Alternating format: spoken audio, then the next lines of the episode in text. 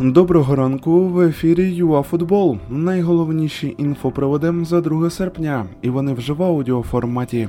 Так, ну що ж, поїхали. Реакція УАФ на відхід Шевченка та жереб у Єврокубках для наших клубів.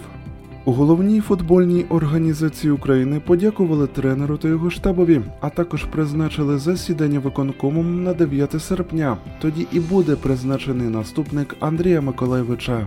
Повідомляється, що Ребров спілкується із юристами щодо можливості розірвання угоди із Аль-Айном. Вау!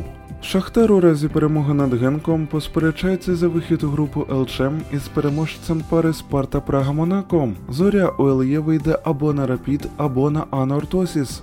А от Колос у разі успіху із Шахтарем з Караганди потрапить або на Спартак Трнава Словаччина, або на Маккабі Тель-Авів, Ізраїль. Зоря та Інгулець закрили другий тур УПЛ. Луганці приїхали до банди з Петровом, маючи у пасиві поразку від Олександрії. Героєм став Кочергін. Влад оформив хет-трик. Господарі забили таки один гол, щоправда, зоря оформила розгром. Четвертий та п'ятий в активі Даля і Фрімпонга.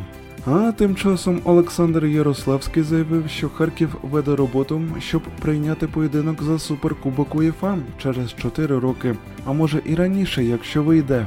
На даний момент вакантним залишається 24-й рік. У Харкові вірять, що у них вийде підготувати місто таким чином, щоб переконати УЄФА на новий варіант. Харі Кейн йде на конфлікт із Тоттенхемом. У понеділок нападник мав повернутися до розташування шпор, однак цього не сталося. За ідеєю, таким бойкотом Кейн хоче прискорити перехід до команди Пепа. Все, що на даний момент може Тоттенхем, так це штрафувати Харі. От ми і закінчуємо наш короткий випуск за 2 серпня. До нових ефірів ЮАФутбол.